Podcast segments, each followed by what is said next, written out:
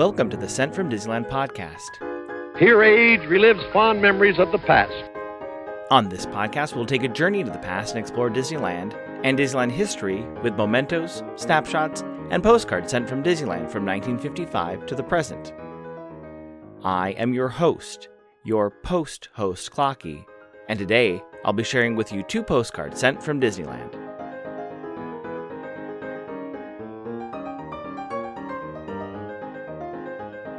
The front of our first postcard has the Chicken of the Sea pirate ship restaurant along with the Skull Rock waterfall. On the back it reads Pirate Ship. Guests in Fantasyland enjoy visiting aboard the pirate ship as it lays at anchor in the cove at Skull Rock, a picturesque setting from the story of Peter Pan. It's postmarked July 12, 1974, sent with an 8 cent Eisenhower postage stamp, and canceled with a reminder to always use a zip code. I assume they visit the park on Thursday, July 11th, when park hours were from 8 a.m. to 1 a.m. The weather was a high of 78 and a low of 61. It's addressed to a Mr. James Pultro of Tonawanda, New York. It reads Hi, Jim. Took a little cruise on this ship today. We all enjoyed Disneyland very much. See you when we return. Arnold's. Thursday, July 11th was Herbie Day at Disneyland. Herbie Day included a parade of Volkswagen Beetles slowly driving down the parade route from It's a Small World to the end of Main Street. Looking in my copy of The Wonderful World of Disney Television by Bill Cotter, there was a contest held in late June for creatively decorated VW bugs to promote the upcoming release Herbie Rides Again. Although the Arnolds were at the park on July 11th, filming for the hour long special would have taken place a week before.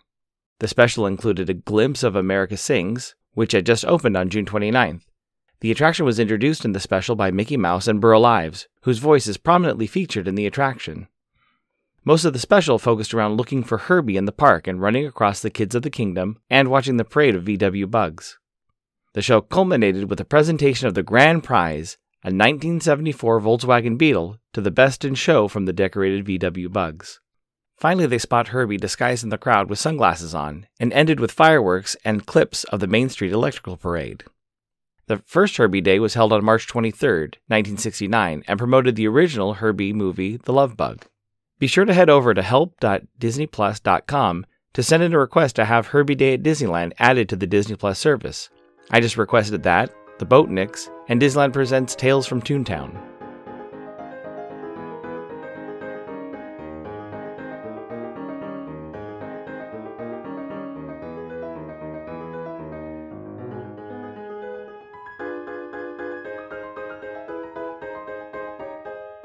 The front of our next postcard has the Mark Twain passing Cascade Peak and its beautiful waterfalls on the way back to the dock at Frontierland.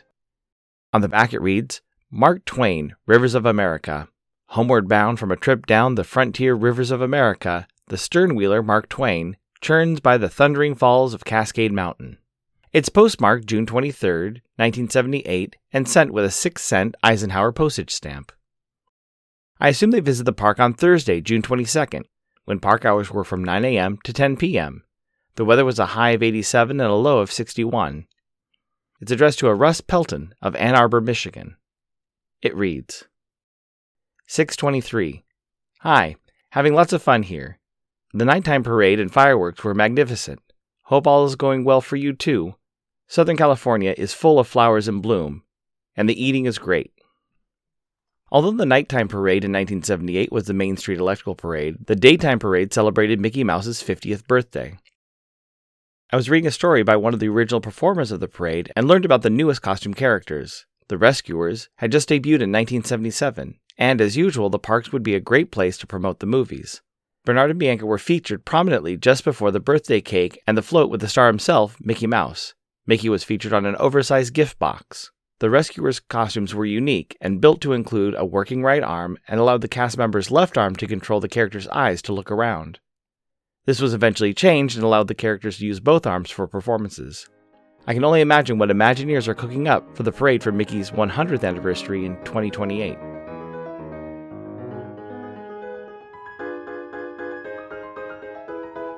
Thanks for listening to Sent from Disneyland. If you enjoyed this podcast, please subscribe and tell your friends. It would also help to leave a five star rating or comment on whatever podcast platform you use.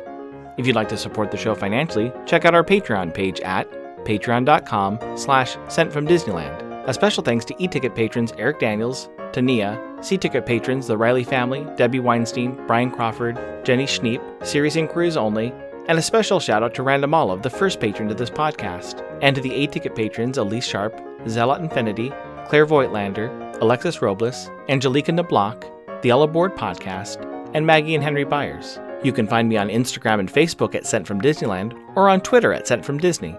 For questions and comments, send me a postcard addressed to Sent from Disneyland, P.O. Box 44, Hood, California 95639. This podcast is not affiliated with Disney, the United States Postal Service, or any post office or Disney properties. Opinions expressed on this podcast belong to its hosts and the guests of the Sent from Disneyland podcast.